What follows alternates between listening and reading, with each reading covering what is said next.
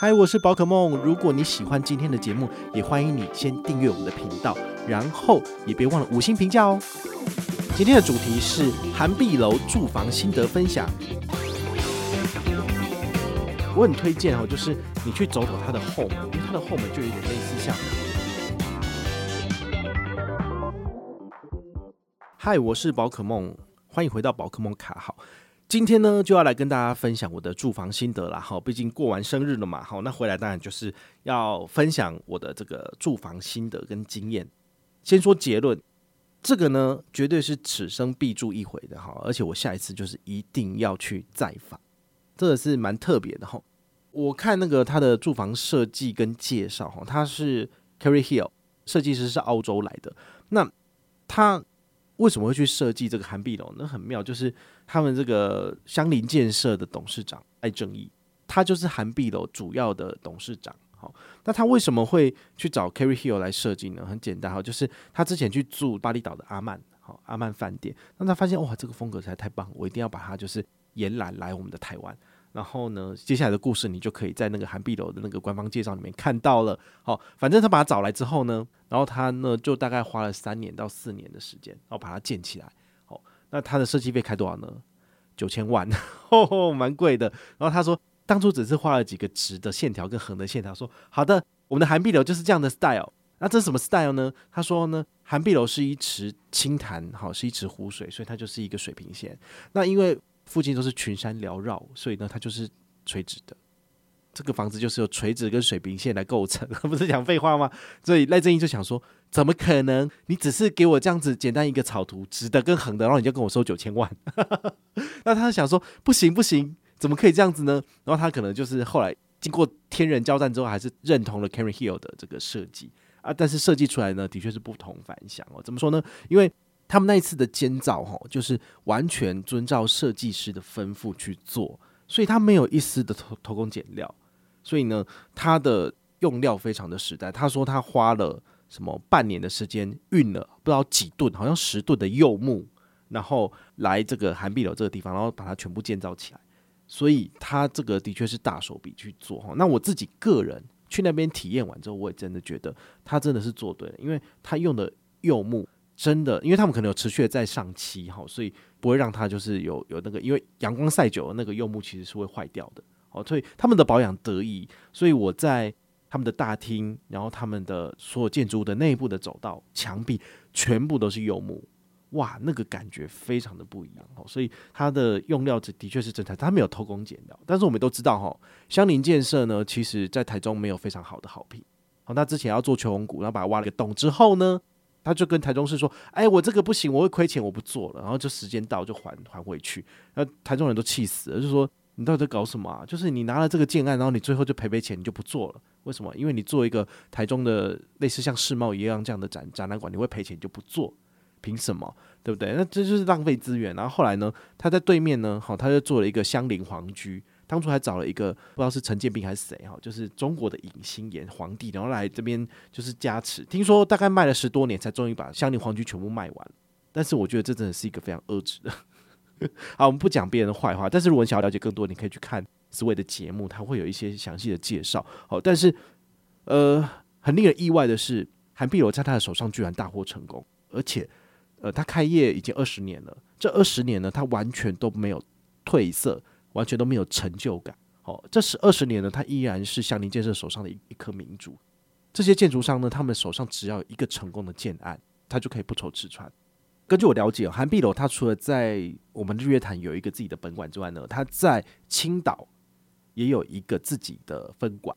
它等于那边也有在建立一个分部这样子。好，那在南京也有，南京好像前一阵子开幕了，但因为疫情可能比较少。那当然，青岛跟南京。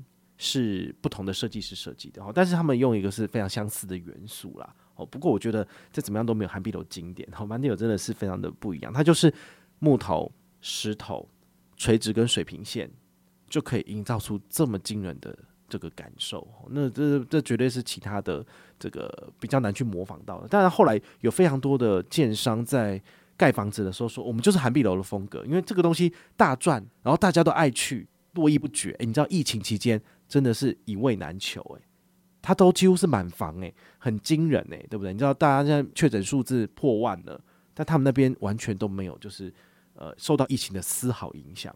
那接驳我们的那个司机哈，我们有问他说：“诶、欸，那最近那个这边生意都很好吗？”他说：“对啊，在日月潭这里面呢，只有两家饭店完全不受疫情影响。好，一个是云品，一个就是涵碧楼，其他的就很惨。好像我旁边好像有一个教师会馆啥鬼的，反正就是呃。”盖的金碧辉煌，像有一个金马桶，这是非常非常令人匪夷所思。怎么会有一个这么怂的饭店？就是刚好在韩碧楼旁边这样子，但是他生意就很差，就是呃时有时没有哈。但是韩碧楼客源一直都很稳定，就代表说其实深受国人喜爱，非常非常的喜欢这样子。哦，当然可以再多聊一点，就是它的相关的地理历史典故，比如说以前是蒋公行馆，然后改成韩碧楼，真的是这样子吗？错了，这叫攀龙附凤，因为呢蒋公的行馆。当初盖在旁边是一九四四几年的，其实是日本人盖的。然后离开台湾之后呢，当然政府就直接接管了嘛。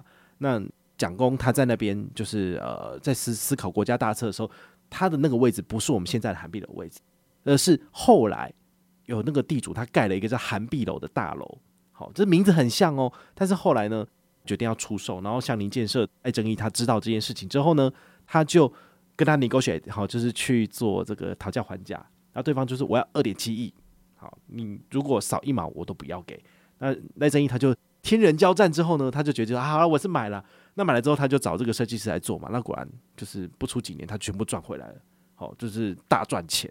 对，所以那个时候呢，其实是呃事后来看，他是一个很很聪明的一个投资决策。好，那有得于就是日月潭的这个得天独厚的地理位置，好，真的很不错。但事实上，它不是蒋公行馆，因为蒋公纪念馆在旁边。那所以，我这次去我是没有特别走过去的，但是其实，在那边你还可以看到他当初在那边的生活的起居，然后接待的一些会所都还在那里。好，但是呢，我们现在所住的涵碧楼其实不是当初蒋公在的这个地方。那它里面当然还有一些呃也很有趣的典故故事，比如说总统鱼。好，那说之前蒋公很喜欢吃的，我想说你后来才盖的房子对不对？那你怎么会知道说他喜欢吃什么鬼？对不对？这很明显就是。呃，可能是穿凿附会，或者是说当初的厨师他把他延揽过来涵碧楼做，好，那你有可能会知道，或者是当地的人的传说嘛，啊，不然你怎么可能会知道说，哦，这就是总统最喜欢吃的总统鱼？那还有一个美龄粥，好，这个宋美龄当初就是茶不思饭不想，身体不好，然后他们主厨就想说啊，那给你加一点甜的好了，哇，这就变成是一个甜粥。那宋美龄吃了之后就是食欲大开，就狂吃这样子。那你觉得这个故事是是合理的吗？我想说，你你认识宋美龄吗？那你怎么会知道他喜欢吃这个东西？那是可能就是厨师传下来嘛。所以它中间有非常非常多有趣的故事跟典故。你去里面行走体验的时候呢，你就会看到。那你就可以去思考一下这些有趣的故事。哈，好了，那我们就是要进入我们的正题了。哈，这个房价的部分呢，哈，其实它应该是二十年前好最贵最贵的饭店，到现在还是一样，就是说它的价格没有改变啊。你也知道，我们现在在台湾住房，哈，你可能文华东方一个晚上就一万多。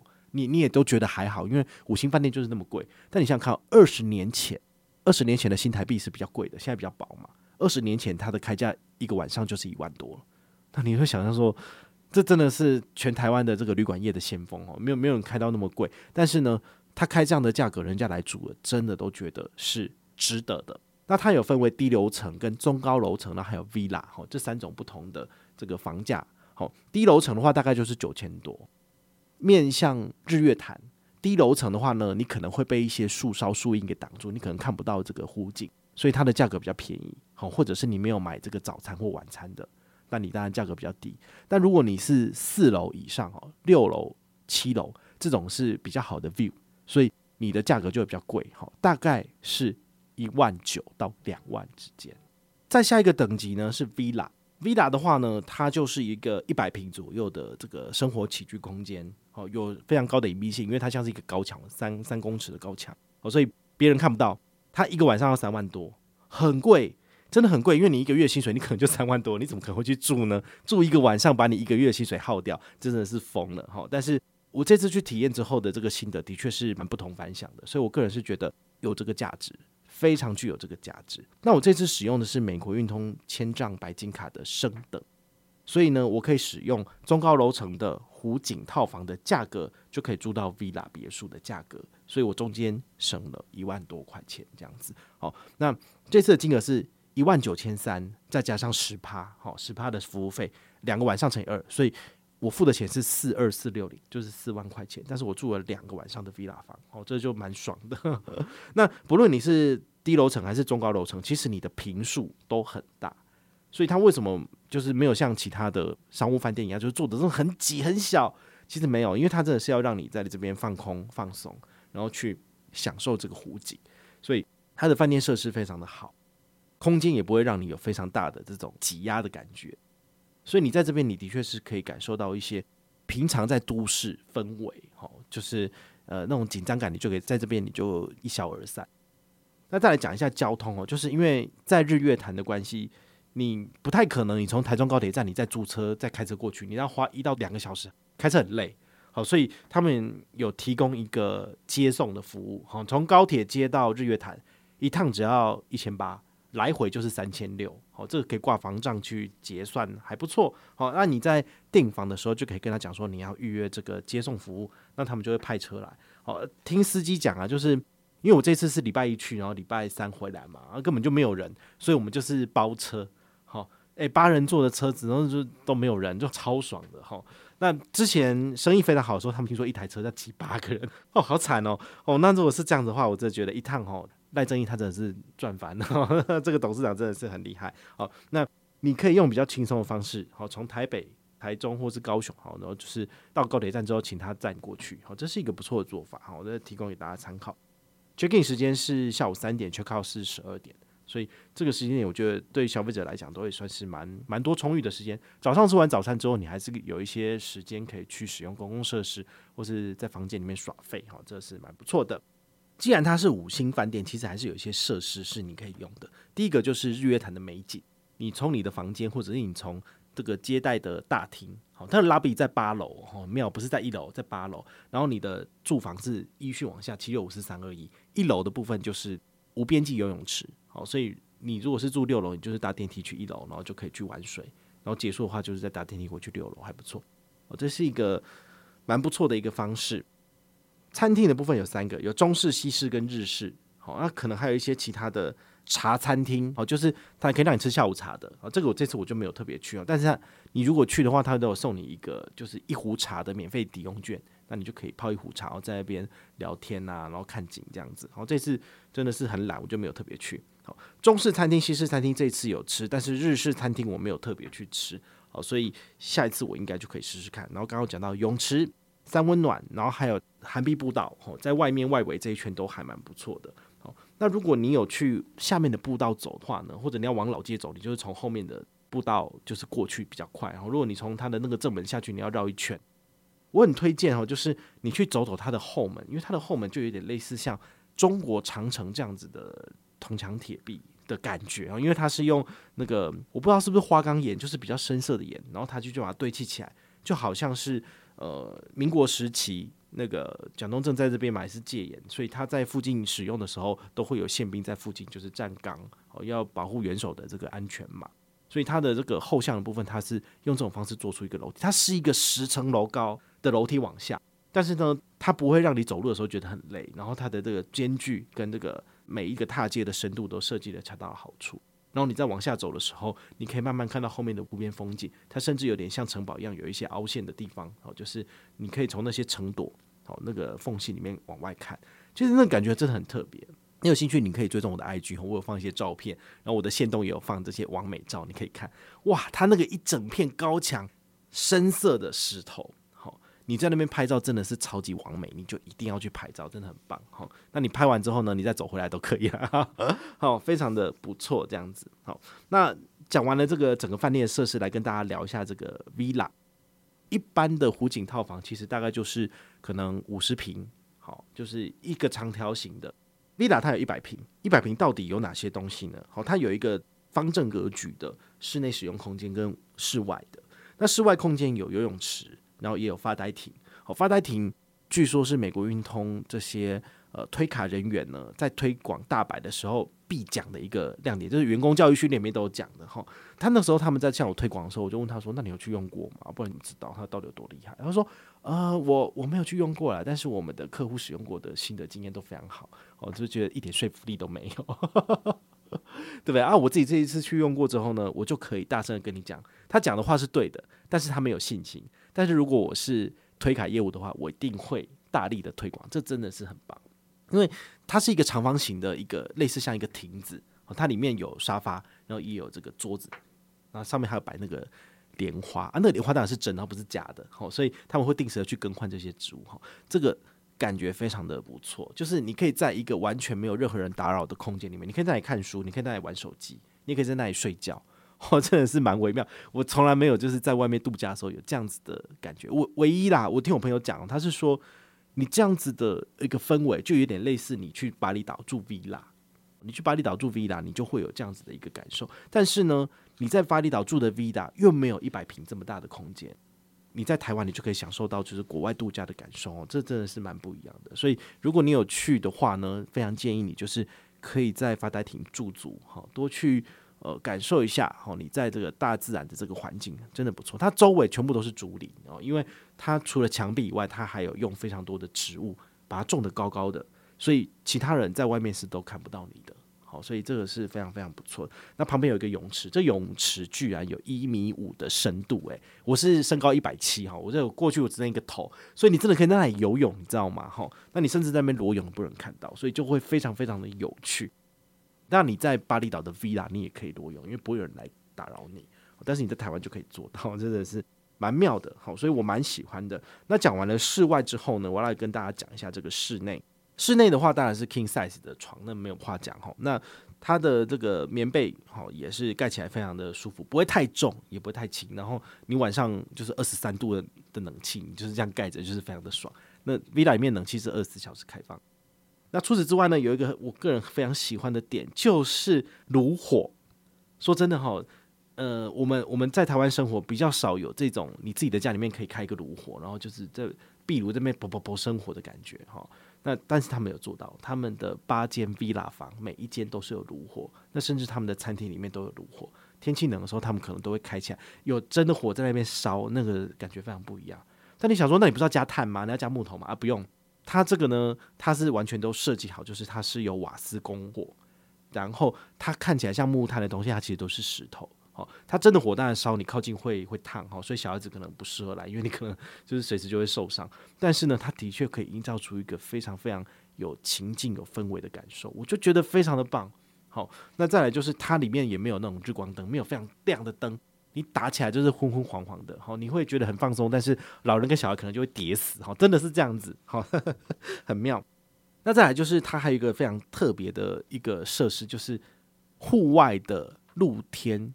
洗澡的地方，好，那旁边有一棵树，就是鸡蛋花。然后鸡蛋花其实它会有一些香气，如果它开花的时候，那鸡蛋花因为种了二十年，所以它非常的高，就超过你的 villa 的这个天花板。但是如果天气好的时候呢，你就是在蓝天白云下面洗澡，好，那有冷热水，然后晚上的时候他也会帮你打灯，所以它是整个非常有气氛。我就觉得他们这个设计，这个 Carry Hill 设计的真的是国际级等级，好，非常的不一样。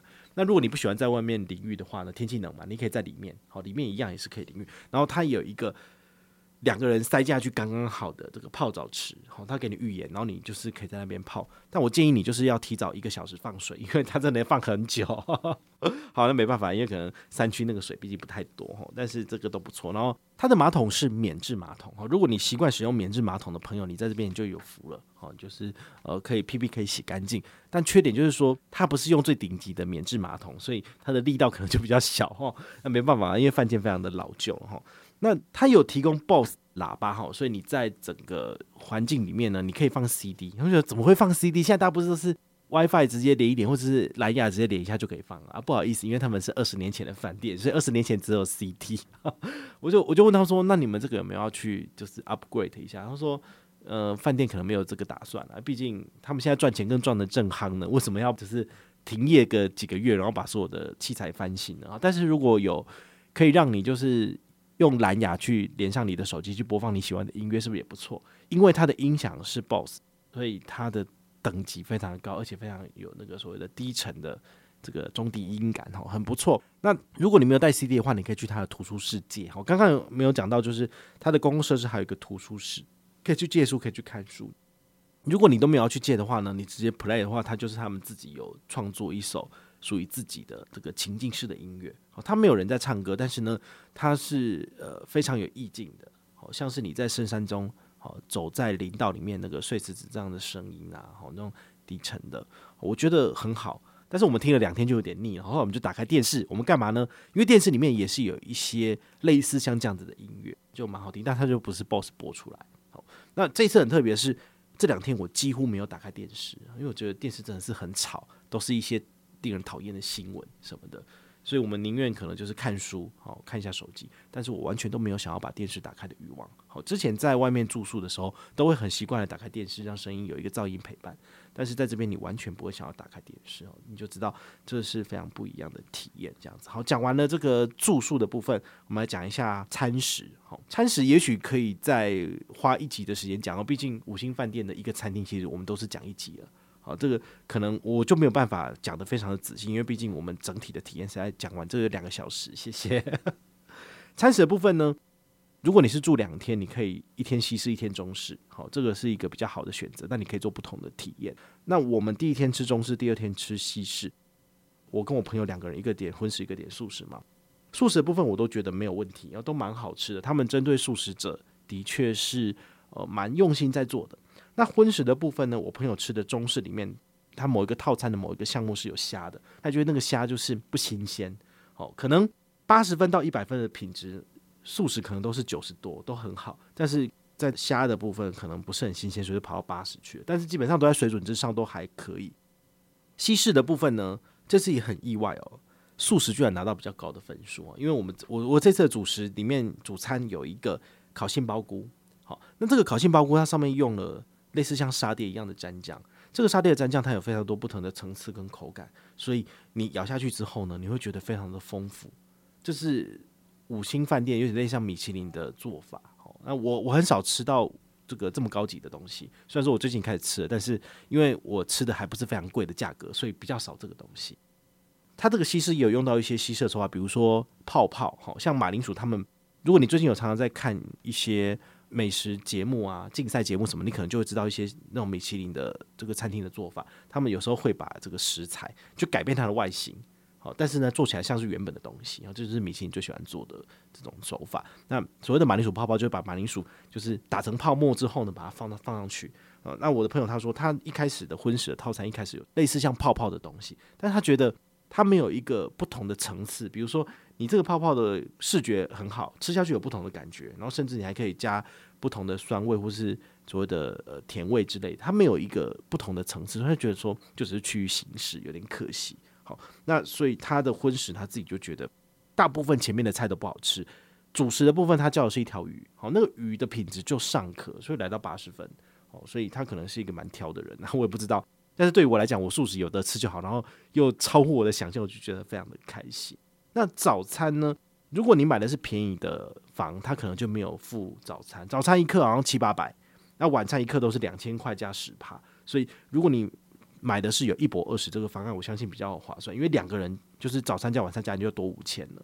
好，所以如果你选一个比较便宜的房价，那你可能就是要步行去下面到老街去吃那个饭。哈，那我当然觉得在饭店享用是最好的。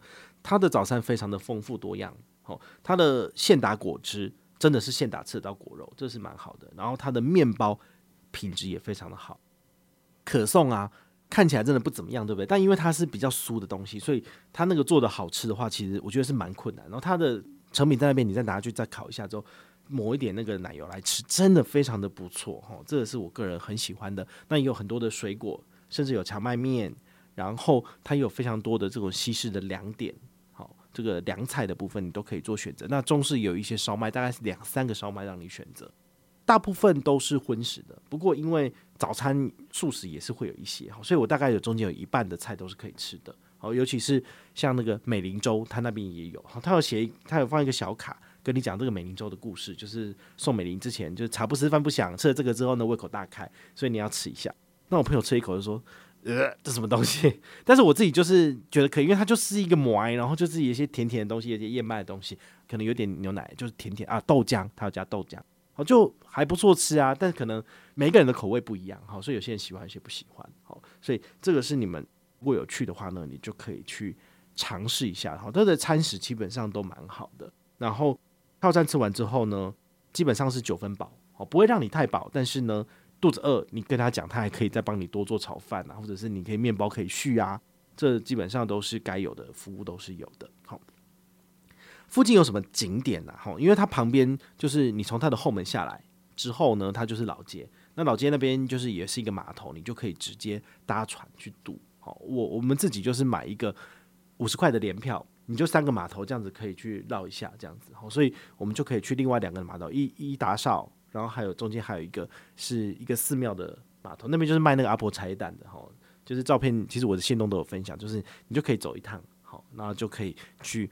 游历大概一整个下午的时间就可以消耗掉了。哦，如果你觉得连续两天都待在饭店是非常无聊一件事情，其实这些人都可以参考。附近还有一些日月潭的茶厂，哈，包括他们的红玉十八号，哈，就是日月潭的红茶是非常非常有名的哦。那你也可以在他们的礼品部去买，哦，或者是你到他的老街，哦，其实很多地方都有在卖茶叶，或者是你可以去他的农会，农会的超市里面呢，其实你可以刷卡，可以用来配。也可以拿到品质很好的产品，好，那甚至可能比你在精品店买的还要便宜，因为毕竟饭店精品店就是比较贵，好，这也是蛮不错的这个分享，好，那最后来讲一下，就是诶，怎么刷回馈最高啊？好，平常大概嗯，如果你没有使用美国运通千账白金卡的话呢，你当然是多少钱你就要付多少钱。好，这是比较少去做折扣的部分。除此之外，你还是有一些信用卡，你可以就是考虑搭配的。比如说永丰大户现金回馈预习卡，它在旅游通路有额外的五趴加码，所以最高可以刷一万二，然后拿到七趴的回馈，就是多赚九百六回馈回来。好，所以这个是你们可以考虑的。那另外一张是联邦银行的幸福 M 卡，好，它是交通跟旅游通路有六趴回馈，所以如果你要买北高，好，来到。台中高铁站的话呢，你可以刷这张卡片，那一个月可以刷八三三三元以内，好，都可以有六趴回馈。这两张卡片是我自己呃比较推荐的。那像这一次我自己 check out 的时候啊，因为我们吃饭的时候有加点酒，那我们有去这个精品店买一些东西，那我都直接记房账。那 check out 的时候，他就会说，诶，这边你可以看一下额外刷的金额，那你就可以跟他讲说。呃，我不要刷美国运通卡，因为你在 check in 的时候，他就直接刷了一笔你的房费四二四六零，我自己是这样子，然后再额外刷一笔五千块的预扣款，因为他怕你就是到时候你有可能有些损毁饭店的东西，他到时候从里面扣嘛，然后这是很自然的，就是所有饭店都会这样做。那你退房的时候，你可以选择说，诶，我这一次额外的消费，我用另外一张卡片扣，我就用永丰大户去刷这个八千多块我们额外做的消费。哦，那这样扣一扣之后呢，其实美国运通卡我赚到它的升等。折价的部分，那额外的回馈呢，我都算到七趴的这个回馈，这也是九三折，我就觉得很开心啊。哦，所以你们也可以透过这些方式呢，多带一些不同卡片。那在结账的时候呢，依据你的金额大小，然后来做这个分开来做结账是可以的。好，这是很不错的哦。好，结论呢，当我一离开韩碧楼那一瞬间，我就开始想念了。我真的觉得。接下来我一定要再去住一次，一样也是三天两夜。好，我就是要就是在再花个四万块钱，就是再来体验一次。然后，但不会是短期，但是在下一个年度之前呢，我一定要再来一次。哈，因为这对我来讲很开心的一个体验。好，包括就是最后回到台中，我们回台北还有一点时间，我就跑去台中市区乱晃。哇，这就很不错。好，你就可以把它做成一个四天三夜或者三天两夜的一个城市小旅行。在国内，我们唯一可以做的一件事情嘛，因为毕竟现在疫情不能开放。如果可以出国的话，当然你用美国运通千帐白金卡可以做到更多不同的旅游优惠。但在国内，其实你一样可以有帝王般的顶级享受。那如果你有任何的问题或任何的想法，也欢迎你就是到粉丝页私讯我，好，或者是留言，好，或者是抖内都可以。好，我们有看到的话呢，都会在做节目跟大家回报哦。我是宝可梦，我们下回再见，拜拜。